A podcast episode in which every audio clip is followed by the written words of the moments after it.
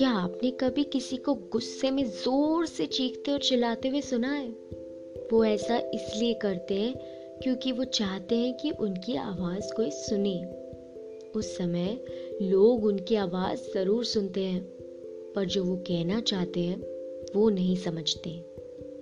ऐसा नहीं है कि गुस्सा करना अच्छी बात है, पर बहुत बार हम उस गुस्से के पीछे छुपे हुए दर्द को नहीं पहचान पाते। हम कितना इजीली लोगों को टैग कर देते हैं कि वो तो हमेशा लड़ाई करता है, वो तो रोती रहती है, वो तो बहुत चिड़चिड़ा है।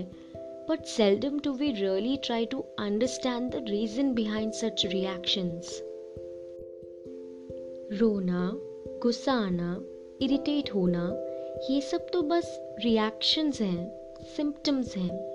एग्जाम्पल के तौर पे जब किसी को फीवर होता है तो जब तक हम उसके रूट कॉज को ठीक नहीं करेंगे तब तक फीवर नहीं जाएगा, क्योंकि फीवर तो बस एक सिम्पटम है।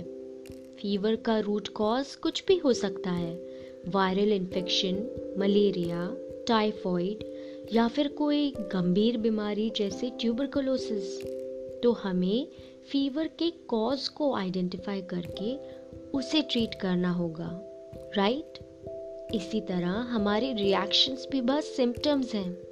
कॉज को पहचानने की ज़रूरत है for the reactions to go away. जैसे जब कोई बहुत चुपचाप और उदास रहता है तो instead of tagging that person as a cry baby, हम पता लगा सकते हैं कि ऐसा क्यों। We must try to go beneath the surface. 3 words is all it takes to make someone feel heard. Is everything okay? That's all. 3 words.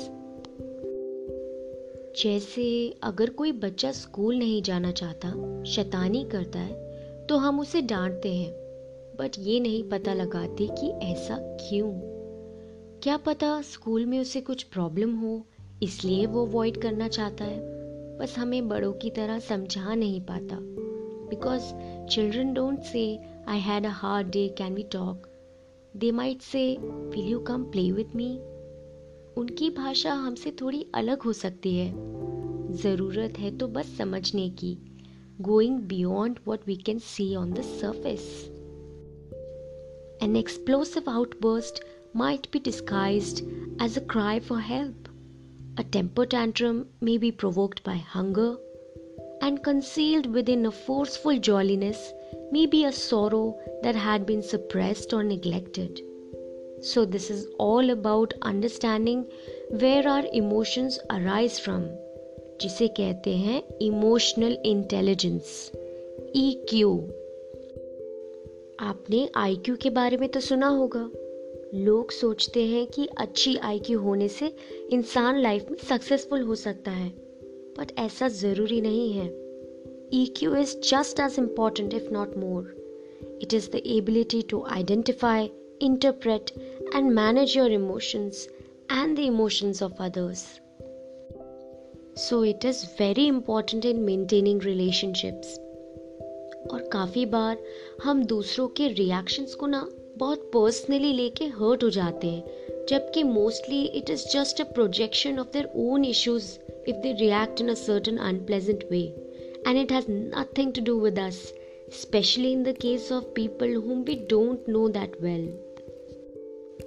जैसे अगर आपके घर में कोई मेड या हेल्पर काम करते हैं और उनका मूड किसी दिन खराब होने के कारण वो बात नहीं करते, तो we can just try to be kind.